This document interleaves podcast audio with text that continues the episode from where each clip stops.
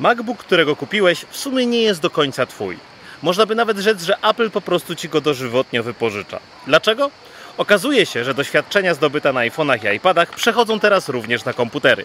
Mowa o parowaniu komponentów urządzenia po numerach seryjnych wzajemnie ze sobą. Dany, konkretny ekran pasuje do danego konkretnego laptopa. Jeżeli weźmiemy nawet oryginalny ekran, ale z innego urządzenia, to klops, kupa, kaplica.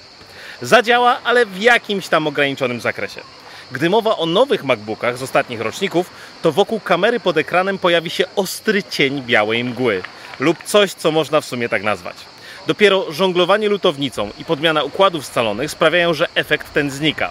No albo możemy po prostu oddać laptopa na naprawę do autoryzowanego salonu, gdzie pewnie nie będzie ona opłacalna.